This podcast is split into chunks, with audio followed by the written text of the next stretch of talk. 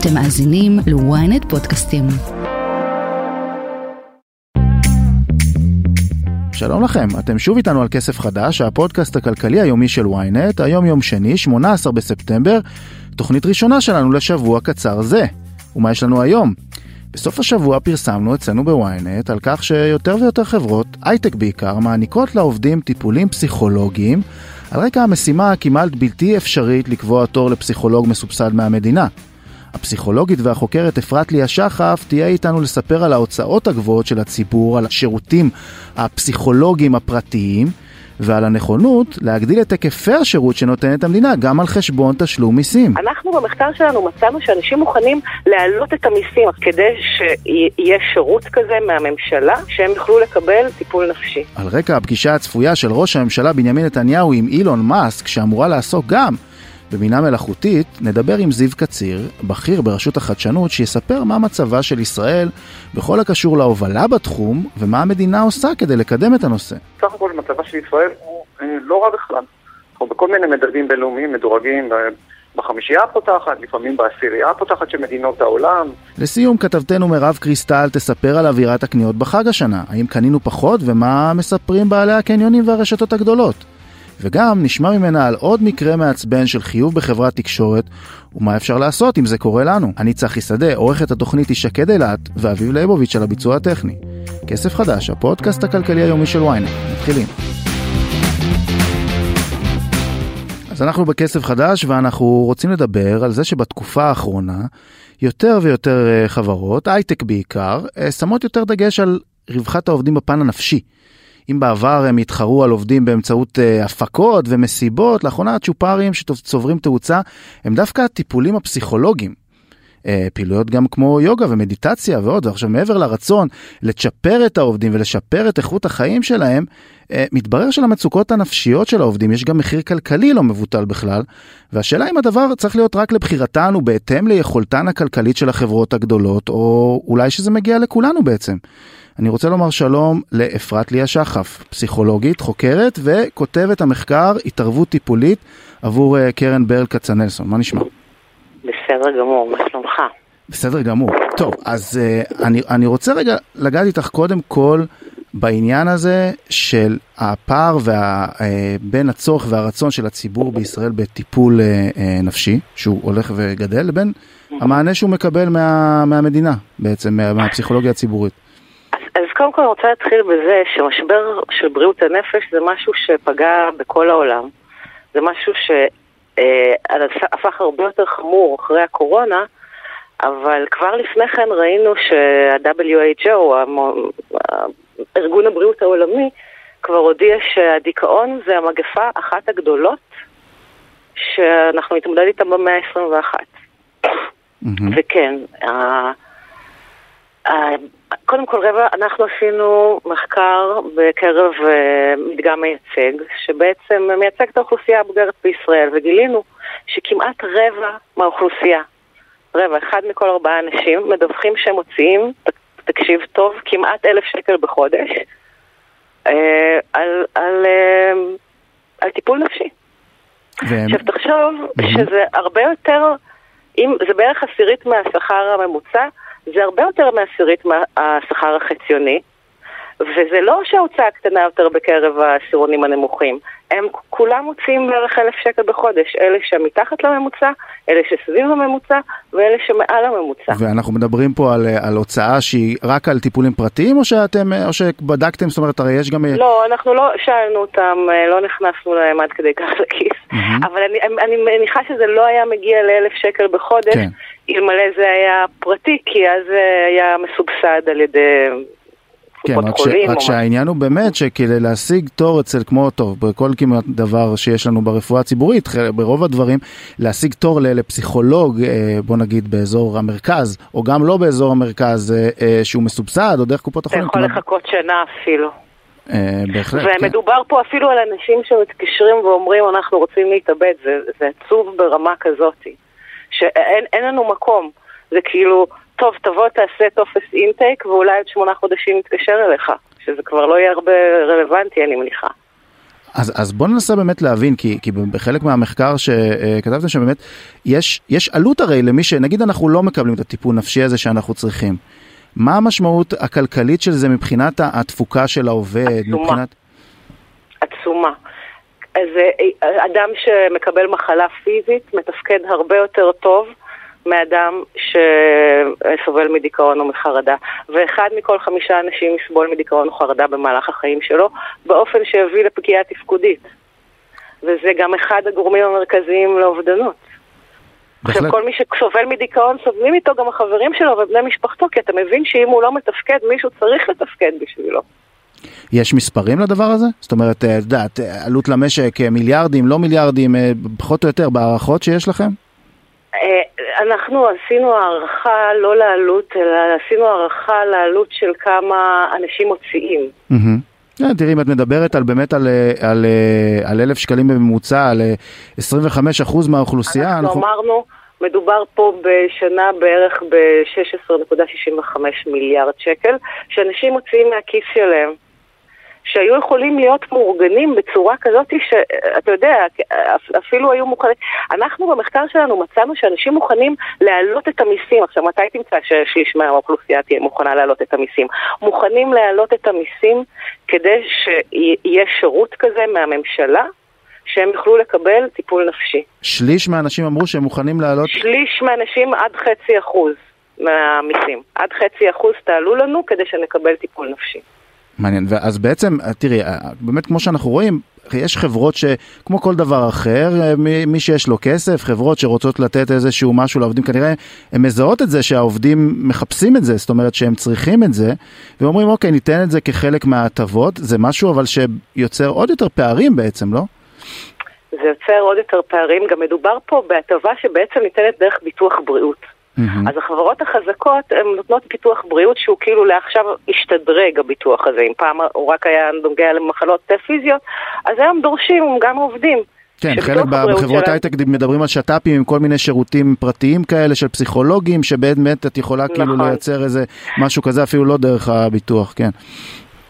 נכון, כן. יש גם אפשרויות כאלה, אבל uh, הרבה מהם כן מקבלים את זה דרך הביטוח, וזה גם משהו שאפשר לעשות עליו משא ומתן, רק שאם מקשיבים לך אנשים שיוכלו לדעת את זה, אם אתה מקבל ביטוח אז אתה יכול גם לעשות את זה משא ומתן, uh, על מה נכלל בתוך הביטוח הזה. Uh, בוודאות זה משהו שהמדינה צריכה לספק, כי אנחנו רוצים שוויון הזדמנויות, ואיך אתה יכול שההזדמנויות, עזוב שההזדמנויות לא שוות, אבל אנחנו רוצים להתקרב, לשאוף למקום הזה, ואיך ההזדמנויות יהיו שוות אם מישהו שיש לו כסף יכול לשלם אלף שקל בחודש, ומי שאין, פשוט לא יכול.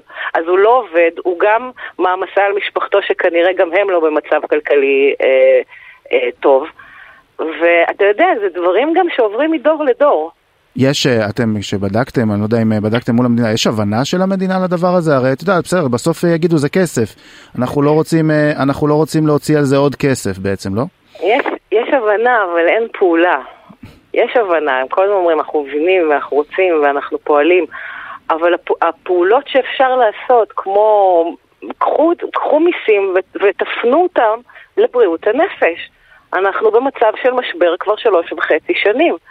תשמע, אה, בסוף הקורונה אשפזו אנשים אה, בכיתות אה, ז'-ח', ילדים. לא היה מקום לאשפז אותם. לא היה מקום, אשפזו אותם במסדרונות. ו... אנחנו במשבר חמור בבריאות הנפש, וזה לא הולך ללכת. בהחלט, טוב, יש איזושהי אה, התקדמות, היה דיון באחת הוועדות הכנ... בכנסת, אה, שאני חושב שגם אתם השתתפתם בו, לפחות אה, מי שהציג את המחקר במהלך השנה, משהו קרה מאז? השתנה? או ש... כרגע לא, כרגע אה, יש הבטחות, אנחנו מקווים שהדברים כמו הפודקאסט הזה או דברים אחרים אה, ידחפו את הממשלה לעוד. יש כוונות להעביר יותר כספים. האם זה יקרה בסוף? אנחנו ראינו גם עם כוונות של הממשלה להעביר כספים למקומות אחרים. זה לא תמיד יוצא לפועל. בהחלט, אגב... במיוחד ב... עכשיו שחסר... שחסר כספים גם לחינוך, כאילו, אז אתה... בחברות הממשלתיות, בעובדי מדינה, יש, יש איזושהי נטייה לכן לתת את הדברים האלה, או, שגם, או שם גם הם עוד לא רואים את זה בדיוק? ו... לא, אפילו עובדים סוציאליים הם צריכים ממש לבקש במיוחד.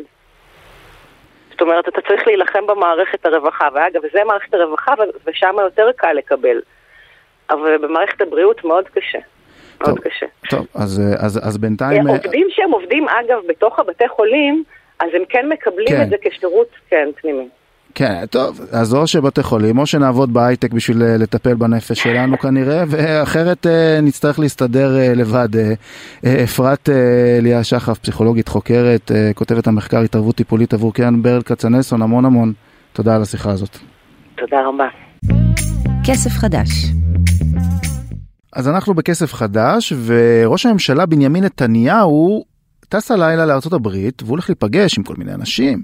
אחד מהם זה אילון מאסק, בעלים של טסלה, טוויטר, אחרות, ובפגישה הם אמורים לדבר גם על תחום הבינה המלאכותית. לפי חלק מהדיווחים שהיו הבוקר, נתניהו גם מתכוון להודיע על הקמת מערך בינה מלאכותית לאומי, בדומה למערך הסייבר שכבר יש לנו, אבל האם זה בכלל נחוץ?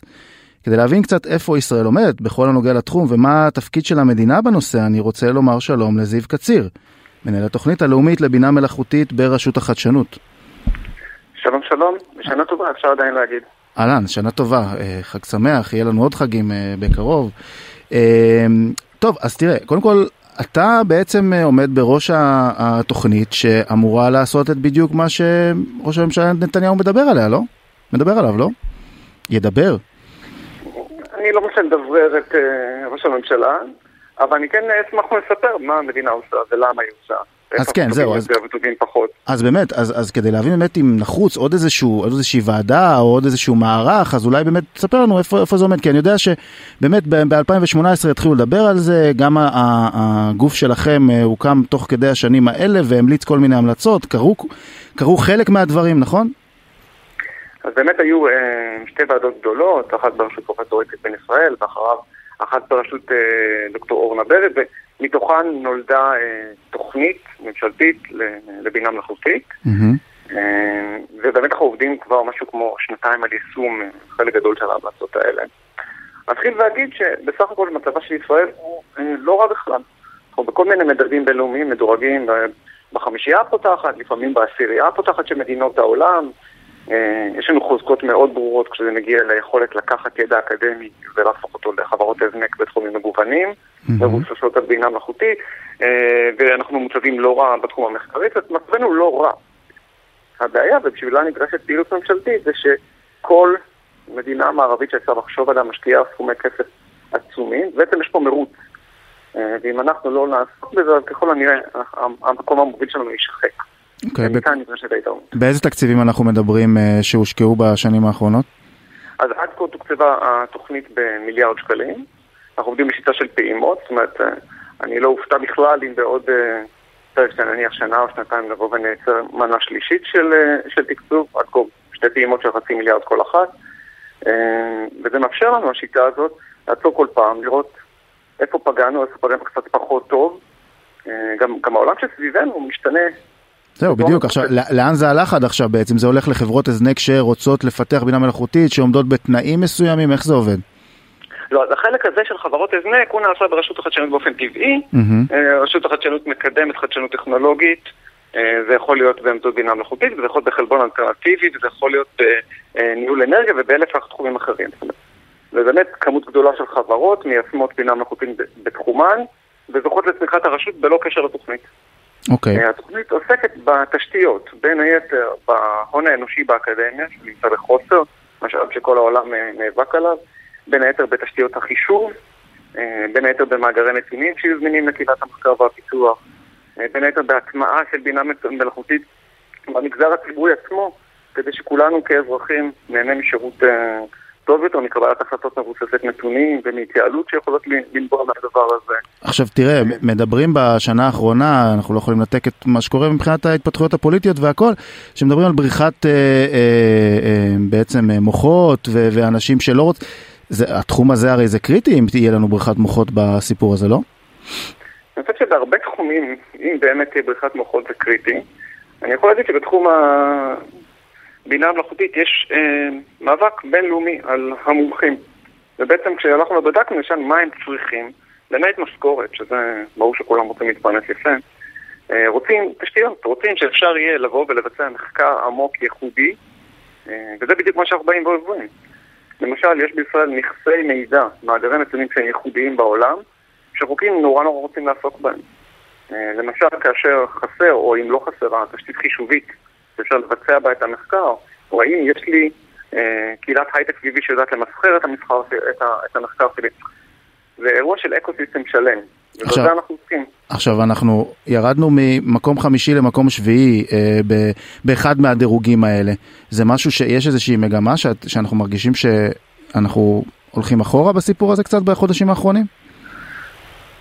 לא יודע לדבר על אה, מגמה, באמת אה, שנתיים או שלוש ישבנו שם במקום החמישי והשנה ירדנו למקום השביעי. כן, אה, סינגפור ודרום קוריאה עקפו אותנו. נכון. אז בין היתר סינגפור השקיעה השקעה מאוד גדולה בשנתיים האחרונות, ובין היתר אני חייב להגיד שאנחנו עושים עבודה לא מדויקת בלתרגם לאנגלית את כל הפעילות שלנו, וגם בזה מה הכוונה? יש המון עבודה שנעשית, אפשר לדבר עליה עוד זמן ארוך. אה, אנחנו חיים בישראל וחלק גדול מהפעילות נעשה אה, בעברית. אה, מכון המחקר שיצר את הדירוג הזה מסתמך על מידע אינטרנטי גלוי באנגלית. כן, אבל תשמע, רוב ההשקעות גם בדברים האלה מגיעים מאנשים שדוברים אנגלית, לא? אז חשוב שזה יהיה באנגלית. אני מסכים, זה משהו שאנחנו יכולים לעשות טוב יותר, אבל לשאלתך המקורית, האם יש פה מגמה? אני, אני לא חושב שיש פה מגמה. יש מרוץ, הוא מרוץ קשה. כל אומות העולם נאבקות כי מבינים שאו שאני אהיה בחזית הטכנולוגית או שאני אצרוך משהו שמישהו אחר מייצר והתועלות החברתיות והכלכליות ילכו למקום אחר. זו גם הסיבה שאנחנו בפנים. אתה חושב שאילון מאסק יכול לעזור לנו? אולי נתניהו חושב, אני לא יודע, ככה הוא, ככה הוא אה, אומר. קשה לי לומר, אילון מאסק הוא, נכון, יזם מוכשר, עשה הרבה בעברו, גם אישיות אה, צבעונית ושניות במחלוקת, לא, לא יודע, אתה מרוצה אבל מהיקף ההשקעה של משקיעים זרים בישראל ב, ב, ב, בתחום הזה? זאת אומרת, או שיש לנו באמת, כמו שאתה אומר, אה, לאן לצמוח בעניין הזה, אולי כן לנסות לגייס יותר, אולי בגלל זה נתניהו מדבר על, אה, על אה, הקמה או של עוד איזשהו גוף ועוד איזשהו מערך שאני לא כל כך יודע בדיוק מה הוא יעשה אחרת, אבל, אבל, אה, אבל אולי זאת, זה הכיוון, בגלל שאין לנו מספיק השקעות. כמו שאמרתי קודם, אני, למה נתניהו עושה את מה שעושה, אני... באמת קטונתי מלנסות ולפרש אותו. אני יכול להגיד שהתוכנית מתוקצבת היטב, אמ, כאמור כמיליארד שקלים, לא חסר לנו... אה, ההמלצות שלכם היו ליותר מזה? אני חושב שהיו בסביבות, אה, חלק מהשנים היה לכיוון החמישה מיליארד גם, לא? ההמלצות המקורות היו גם של חמישה מיליארד, מצד שני חלקן אה, מקודמות בערוצים אחרים, כדוגמה הייתה המלצה להקמה של תשתית מחשוב ענן בישראל לטובת הממשלה, וזה קורה. בפרויקט אחר. אמ, אז כשרוצים לעשות את הניתוח הזה, אמ, כשעושים את זה תפוחים מול תפוחים, המצב הוא באמת לא חמור כפי שהיו רוצים להציג אותו. לא, אני לא חושב שיש מי שרוצה להציג אותו כמצב חמור, אנחנו רוצים רק לדעת, אה, רק לדעת באמת מה המצב, והאם באמת נדרש שינוי או לא, אה, אה, כמו שאומרים לנו. אז אני אגיד שיש לנו תוכנית סדורה, עם יעדים ומטרות, שותפים בה כל הגופים בממשלה שעוסקים במחקר ופיתוח, אם זה אל מול התעשייה, רשות החדשנות, מול האקדמיה ות"ת, או מול הצרכים של מערכת הביטחון בפרט, מחקר יישומי במשרד המדע, מערך הדיגיטל שמלווה אותנו בהטמעה בממשלה, משרדי החוץ והמשפטים שעוסקים כמובן בנגזרות הבינלאומיות. זהו, יש פה, יש פה אגב מגבלות של רגולציה שאתה חושב שהן קצת יותר מדי או פחות מדי שיש לנו פה במדינת ישראל? בתחום הזה? אז, יש מקום שבו אני חושב שאנחנו עושים עבודה מצוינת, זה מה שבעולם מכנים נסיינות רגולטורית או ארגזי חול רגולטוריים. בפשטות, אם אני רוצה ליצור מוצר חדש, נניח אה, קל לראות את זה בדוגמה של רכב אוטונומי. אין לי דרך לעשות רכב טוב מבלי שאני אתחיל עם רכב גרוע. אבל רכב גרוע אסור לו לנסוע על הכביש. ועכשיו עולה השאלה איך, איך עוברים דרך הנקודה האמצעית הזו, והפתרון הוא נסיינות רגולטורית. זאת אומרת, לקחת uh, סיטואציה שבה מייצרים הקלות, נותנים לטכנולוגיה לא בשלה אה, לבוא ולהיבחן, תוך כדי זה ששמים מסביבה אה, גדרות וכלי אה, הגנה כאלה ואחרים, מגבילים אותה נניח בזמן או במרחב או בכמות האנשים שנחשפים אליה. אגב, כחלק מה... באמת התכנון והתקצוב של כל הדברים האלה, יש גם מחשבה על איך הדבר ישנה את שוק העבודה מבחינת משרות, מבחינת אולי הכשרות שצריך לעשות לאנשים, או שזה כבר לא בתחום שלכם? אז אני אגיד שזה עדיין לא בפנים. אחד הדברים שאני הייתי שמח לראות מצטרפים בהמשך. אבל צריך לומר פה גם שחוץ מהכותרות המפוצצות שכולנו ראינו, נכון, בתקשורת הבינלאומית, על כך שבינה מלאכותית... שני שליש מהמשרות ייעלמו וכאלה. כן, נכון, זה כותרות מפוצצות כאלה, אבל האמת היא שאין הרבה מאחוריהן. כל המהפכות הטכנולוגיות שקדמו למהפכת הבינה המלאכותית, האבטלה מעולם לא עלתה, כמות המשרות האובייקטיבית רק כן עלתה. אז אני סבור שאומנם ייעלמו מקצועות מסוימים, אבל מקצועות אחרים שאנחנו לא יודעים אפילו מה הם אולי ייוולדו. מבחינתך? מבחינתך? אבל... שהמון... סליחה. כן, כן, לא, תסיים, סליחה. בעיקר מה שיקרה זה שהמון תחומי עיסוק השתנו. כן. האופן שבו אנחנו עושים רפואה או חינוך, או האופן שבו אנחנו מגדלים אה, אה, מזון, או האופן שבו אנחנו אה, מתייחסים למערכת המשפט או הפיננסים, הוא ישתנה. בעלי המקצוע ככל הנראה יצטרכו לשנות את האופן שבו הם פועלים. זה נכון. עכשיו תראה, מבחינת באמת בין מנועי החדשנות של ישראל, מבחינתכם זה התחום שהכי משקיעים בו כרגע, שצריך להפנות אליו את מירב המשאבים? או שיש דברים אחרים גם ש... שאתה יודע, שאולי לבוא ולהגיד, טוב, אנחנו לא צריכים לשים את כל הביצים בסל הזה. אז אני אגיד שהדבר הזה יושב בקבוצה די מצומצמת של מנועים, כמו שאתה קורא להם, mm-hmm. שזוכים לתמיכה ממשלתית רחבה. אחד מהם הוא תחום ה-Bioconvergence, חיבור של עולמות מדעי החיים עם עולמות ההנדסה, שגם שם בינה מלאכותית משחקת תפקיד משמעותי. תחום נוסף הוא תחום האקלים, כן. בתחום נוסף שזוכה להשקעה ממשלתית משמעותית מאוד, בתחום הקוונטום, פשוט בגלל הפוטנציאל העתידי שלו. אז באמת יש קבוצה קטנה מאוד של תוכניות, כולן מובלות אגב על ידי אותו פורום תלם, זאת אומרת חמשת הגופים שתיארתי קודם לכן. וכולם באמת מכוונים להתמודדות עם גלי הטכנולוגיה הבאים. ואתם מדווחים למי בעצם? למשרד ראש הממשלה? לרשות החדשנות? למי אתם אמורים לדווח על ההישגים שלכם לצורך העניין? אז אני באמת סמנכ"ל ברשות החדשנות, mm-hmm. אבל כפי שאמרתי, התוכנית היא תוכנית רוחב. ואני נותן דין וחשבון לכל אותם אה, אה, גופים, זאת אומרת, מפעיל בעבורם את התוכנית. לראש ות"ת, ולראש מפא"ת, ולשר החדשנות מדע וטכנולוגיה, ולראש אגף תקציבים באוצר. טוב, שלא יהיה יותר מדי, אבל אנשים, כי אתה יודע, יותר מדי זה אה, לא מצליחים להתקדם אה, בדרך כלל. אה, טוב, זיו קציר, מנהל תוכנית הלאומית לבינה מלאכותית ברשות החדשנות, המון המון תודה על השיחה הזאת. תודה לכם. תודה. כסף חדש. טוב, אנחנו בכסף חדש, ועכשיו אנחנו רוצים לדבר על הקניות שלנו לחג. האם השנה קנינו יותר? פחות? האם אנחנו קונים אולי יותר בגדים, פחות דברים אחרים? מירב קריסטל, כתבת הצרכנות שלנו, מה נשמע? היי, בסדר. אהלן, טוב, אז, אז תראי, לפני, לפני החג ב, ביום חמישי אה, פרסמת כתבה שאומרת שהאווירה היא לא, לא משהו אה, ב, מבחינת קניות לפחות אה, בשנה. אה, זה האווירה עדיין? גם עכשיו אנחנו מרגישים אותה? אה, גם בקניונים דיברו על זה, בעיקר ברשתות האופנה, שם הנתונים הם די חד משמעיים. לגבי רשתות מזון, נראה שיש עלייה במכירות, אבל אפשר לייחס אותה בעיקר להתייקרויות. כן. אתה יודע, בחגים המחירים אמנם יורדים, יש מבצעים, אבל התייקרות לעומת מבצעים של שנה שעברה. אז uh, אנחנו עדיין לא יודעים, הנתונים uh, מהקופות הגיעו רק. וגם עדיין האוכלוסייה גם גדלה, אז אנחנו אמורים לקנות יותר אוכל גם נראה נכון, לי בסך הכל. נכון, כל שנה אמורים לקנות יותר, זה גם uh, ככה הרשתות רוצות ש, שנקנה יותר, וגם, וגם היצרניות וגם היבואניות, אז מייבאים יותר מוצרים, מייצרים יותר מוצרים, מעלים מחירים, מפתים יותר, אבל השנה יש איזשהו, איזושהי תחושה של רוגע. לגבי רשתות המזון אנחנו נדע בוודאות אה, רק אה, כשיתגלו הנתונים מהקופות, שזה יקרה באמצע השבוע, אבל ככה מסתמן. Mm-hmm. כמובן שאני פרסמתי את זה בחמישי, כשיכול uh, להיות שיום הקניות, uh, חמישי עצמו וגם שישי, uh, פתאום שיפרו את המאזן פלאים, אבל um, אלה תאריכים מקבילים לעומת השנה שעברה, אז נראה שלפחות עד התאריכים האלה יש ירידה בקניות ואיזה מצב רוח פחות טס אלי uh, בזבוזים, אבל יכול להיות שהיום וחצי האלה שיפרו את המצב פלאים ואולי כולם נזכרו ברגע האחרון, בהחלט ייתכן. לפי מה שאומרים בקניונים זה לא המצב. זאת אומרת, הייתה בהחלט, גם בחנויות כלי בית, אווירה יותר אה, רגועה. בכלל ברשתות החשמל גם מדווחים על שנה, אפילו קיץ כזה יחסית רגוע. באילת אמרו שיש ירידה במכירות. זה יכול להיות כי פשוט אה, יותר ישראלים טסו לחו"ל, כן. ובגלל שאילת יח- יחסית יקרה להם. אז אה, יש תחושה של רגיעה גם, אתה יודע, כל לא, העניין הזה שאתה באופנה גם יודע... היו מבצעים מטורפים, לא? ברשת אופנה לאחרונה, כאילו ממש דברים, או שלא. אני, אולי הקדימו מבצעים, Mm. הם הקדימו את המבצעים, אני לא מרגישה, אתה זוכר שהיה לפני, אני לא זוכרת אם זה היה השנה או בתחילת השנה, זה מבצע באמת מטורף של קסטרו, נכון. חתכו את כל האתר. אז לא ראיתי כאלה, לא, לא ראיתי שהפריטים שעולים... שלוש במאה.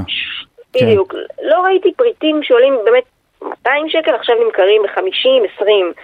אמ, לא ראיתי איזו תופעה כזו חוצת אה, רשתות, וגם לא ראיתי את זה ברשת מסוימת. אז אה, אני לא יודעת איך, אולי בהמשך הם יתמודדו, גם מחכים לפעמים לחורף, אתה יודע. אבל כן יש תחושה שישראלים שמו לב שהתייקר להם הכל, הריבית עלתה, המשכנתה נוגסת יותר מה... מההוצאה, מההוצאות, אז, אז אתה מנסה להצטמצם. גם היה, החג הוא מאוד צמוד לאוגוסט, ואוגוסט זה חודש נכון. של הרבה הוצאות. זהו, לא הספקנו. לא. הספקנו להוציא את- על החופשים והקייטנות ועל הזה, ועכשיו כבר, אה, וגם אה, אה, החגים נכון. מגיעים. עכשיו גם זה לא נגמר, זה יש מבחינת הוצאות גם בסוכות וזה, יש חופשה מהבתי ספר, שבועיים שלמים שאנשים, אני מניח, יצטרכו להוציא ולממן. הגשר, כן, כן, הגשר כן. הזה שאסור, כן. כן, אז אנשים, יכול להיות שהם גם חוסכים. הרי בדרך כלל חגים אה, טובים יותר מבחינת אה, הרשתות והמוכרים וכו', הם חגים שה, שבעצם יוצאים רחוק מאוגוסט במידת האפשר, כזה אוקטובר. אה, פה זה לא קרה, זה היה בצמוד, ועוד עשו את הגשר הזה, זה אומר שאנחנו שומרים כסף ל... הרבה אנשים יוצאים לחופשה שנייה, כן. בנוסף, שלא תמיד יוצאים לחופשה בחגים, זאת אומרת, לא כולם אה, יוצאים את זה. כן, השנה. לדעתי יותר אנשים אה, יוצאים לחופשה- שנייה, אז שומרים את הכסף. זהו, גם עכשיו תגידי, אנחנו אחרי החגים גם אמורים לצפות לעוד התייקרויות? אנחנו כבר, אני לא יודע כבר מה עוד יכול להתייקר עוד, אבל, אבל, אבל אה, ברשת, ברשתות מזון, ב, אני לא יודע, ברשתות אופנה וזה אני מניח שלא, זה כאילו לא, אנחנו לא נראה לי מרגישים באמת את הדברים האלה, אבל מבחינת מזון ודברים כאלה אמורים להתייקר עוד? כאילו יש לנו אה, דברים אני- בקנה?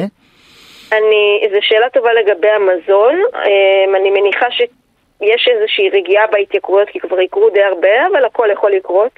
גם בגלל שאתה יודע, הרבה פעמים זה כל מיני אה, עליית שער דולר, כן. אה, היואן במוצרי, אגב, מוצרי חשמל, תכף נדבר על זה, יש שם כן איזושהי המתנה, ל- שאומרים שממתינים, הם עוצרים את עצמם, תהיה התייקרות אחרי החגים, לא יודעת אם מיד אחרי החגים, כי מיד אחרי החגים, במוצרי חשמל, יש את כל חגי הקניות. אז יכול להיות שהם נכון. יחכו אחרי חגי הקניות, או שיעשו מבצעים פחות טובים בחגי הקניות. אה, שזה גם סוג של התייקרות, כי הרבה אנשים אומרים, טוב, נחכה עם הקניות חשמל הגדולות שלנו, או מחשבים, לחגי הקניות, ויכול להיות שהשנה יהיו מבצעים פחות טובים. אולי הם יחכו אחרי החגים האלה, כי בכל זאת הם צריכים מכירות. כן, הם צריכים אה, לסגור את השנה גם כן, כן. כן, במזון עוד נראה, אתה יודע, יש גם את כל מחירים בפיקוח שמדי פעם אה, יש לנו עדכון למעלה, בשנים האחרונות זה כמעט אך ורק למעלה, מאולי ירידות קטנות. בשנים קודמות תמיד זה היה למטה, למעלה, למטה, למטה, למעלה, כל מיני כאלה אה, גלים, ובשנים האחרונות פשוט עלייה כל הזמן. אז אה, לא יודעת במה עוד יכול לעלות, אבל אה, אז זהו, אז מכשירי. חשמל, מכשירי חשמל וכולי בשוק החשמל, את אומרת שכרגע המחירים עוד סבירים, זאת אומרת אנשים, מי שמתכנן קנייה כזאת, אה, אה, כדאי שיחכה למבצעים, או שאולי, אה, או שאולי כדאי דווקא עכשיו להשתמש, ל, ל, לקנות במה שיש. לא, מי שצריך עכשיו משהו שיקנה עכשיו, אם הוא חייב. אבל אני, ברור שהייתי ממליצה לחכות לנובמבר. חד משמעית נובמבר הם בשביל מוצרי חשמל, ודצמבר בשביל אה, רהיטים וכ- וכו', אבל יכול להיות שהשנה המבצעים יהיו פחות טובים, אבל אם אני צריכה משהו, אז אין, לי, אין ספק כן. בכלל שיהיה מבצע בנובמבר. יכול להיות שהוא פחות טוב משנה שעברה. ולא אכפת לי משנה שעברה, שנה שעברה לא הייתי צריכה את הדבר הזה. זה כבר לא, זה כבר לא משנה לנו, נכון. עכשיו, כן. תגידי, אני רוצה לשאול אותך גם על uh, כתבה שפרסמת היום אצלנו, והיא נגעה במשהו שקורה לא מעט ב, ב, בהתקשרות עם חברות תקשורת ובכלל, שבעיקר גם עם אנשים מבוגרים, שפתאום אנחנו מגלים איזה חיוב. אה, אה, חריג בחשבון שלנו, ופה זה היה באמת איזושהי שיחה, נכון? ש- 680 שקל למישהי שבכלל לא, לא, לא מדברת עם חו"ל. איך זה קרה הדבר הזה? כן, אה, זה כנראה, תראה, יש כנראה שהתופעות האלה של הצנתוק, של... אה, כי הרי בעצם, מה זה צנתוק? זה כשמישהו מתקשר אליך מאיזה מספר לא ברור, ואתה מנתק, ואז אתה מרגיש צורך לחזור אליו, כי אתה אומר, אוקיי, מישהו יתקשר אליי, אני חייב לחזור. אמ, אז אל תחזרו, כי מי שרוצה אתכם יכתוב אה, וואטסאפ או יתקשר שוב. אמ, אבל אה, הרבה פעמים זה למספרים מחו"ל, ומי שהטלפון שלו פתוח לחו"ל וחוזר לחו"ל, אז מקבל חיוב גבוה. עכשיו, פה זה מקרה ייחודי גם בסכום, כי אוקיי, חזרתי לחו"ל, בסדר, קיבלתי איזה חיוב, אבל למה כמה מאות שקלים? אז כאן, אתה יודע, משערים, לא יודעים בדיוק מה, מה היה שם, אבל כנראה שאולי השאירה את הטלפון, חזרה לשיחה, השאירה את הטלפון פתוח, אף אחד לא יודע גם... לכאורה עונה, כי אנחנו לא יודעים אם זו עונה, אבל אתה יודע, זה שזה מפולינזיה הצרפתית השיחה, זה מרמז שכנראה זאת הייתה הונאה. אה, מה שמעצבן בסיפור הזה זה כמובן גם ההונאה, אבל גם, לכאורה, אבל כן. גם ההתנהגות של אה, נציגי פרטנר. זה תמיד, אתה יודע, תמיד התחושה הזאת בארץ, שתתקשר לשירות לקוחות והם תמיד אוטומטית נגדך. למשל, תתקשר לשירות לקוחות בארצות הברית, אתה תרגיש תמיד אוטומטית שהם בעדך. גם אם בסוף אולי לא תקבל משהו מהם, אבל תחושה פה, מה אתה רוצה, אתה חייב לשלם. במקרה הזה, כמו שכתבת, באמת הם הציעו להנחה של 20%. אז אוקיי, אז אם uh, אתם מציעים uh, הנחה של 20%, אתם אומרים שהייתה פה איזושהי בעיה, אז אם הייתה פה איזושהי בעיה ולא הייתה אמורה להיות שיחה, אז אתם אמורים בעצם לעשות משהו קצת יותר, לא? אתם אמורים לבוא לקראת הלקוח. כן, הם יכולים לטעון שלמשל, אם זאת לא עונה, אם נגיד מישהו יתקשר אליה מחו"ל והיא בטעות לא ניתקה את השיחה, אז זה טעות אינו שלה, היא לא עשתה את זה בכוונה, אבל בכל מקרה על טעויות משותפות, לאו דווקא פרטנר צריכה לשלם על כן. טעויות, זה משהו שהם יכולים לטעון. אבל אני טוענת ש... ברור להם שאף אחד לא יתקשר אליה מפולינזיה הצרפתית. יש ישראלים שאולי נוסעים לנופש בבורה בורה, וזה נופש מאוד יקר, הם לא, כל עוד הם לא הוכיחו שמישהו באמת התקשר אליה איזה קרוב משפחה ודיבר איתה 120 דקות או דיבר איתה דקה והיא שכחה לסגור את הטלפון, אז ברור לנו שיש פה איזה משהו מאוד חשוד.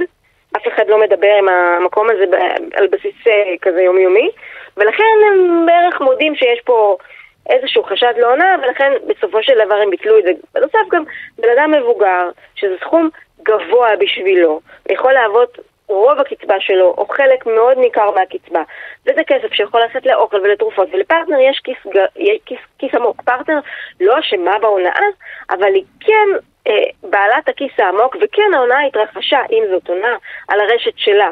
ולכן היא צריכה לקחת אחריות, וגם בסופו של דבר, שירות לקוחות, הבן אדם בקצה של השירות לקוחות, לא אמור להגיד, טוב, יאללה, העסקתי לך 20%, הוא צריך לחשוב רגע לגלות אמפתיה ללקוח, וגם אם אין בכוחו לתת את מלוא ההחזר, תהיה אמפתי, תנסה להילחם בשביל הבן אדם הזה, תנסה להעלות את זה הלאה, להגיד למנהל שלך, שמע, 20 אחוז, זה נראה לי מעט, מסכנה, היא לא זה, לנסות להיות יותר אקטיבי, ולא להגיד לא, אין מה לעשות. המחשב אומר לא. בהחלט, ו- ואני גם אגיד למי שמקשיב לנו עכשיו, שאם נתקלתם בדבר כזה, ת- תפנו אלינו בוויינט, אנחנו מאוד מאוד אוהבים לטפל בכאלה אה, תלונות ו- ולהראות בדיוק את, ה- את הדברים האלה, ונקווה שיהיו כמה שפחות כאלה. אה, מירב קריסטל, כתבת הצרכנות שלנו, תודה. תודה. טוב, אה, אז עד כאן אה, כסף חדש להיום. אה, אנחנו מזכירים לכם שאתם מוזמנים לעקוב אחרינו תמיד בדף הבית של ynet וגם בכל אפליקציות הפודקאסטים המובילות. פשוט לכתוב כסף חדש בשורת החיפוש, כדאי גם ללחוץ עוקב, ככה תקבלו התראה על כל תוכנית חדשה שעולה.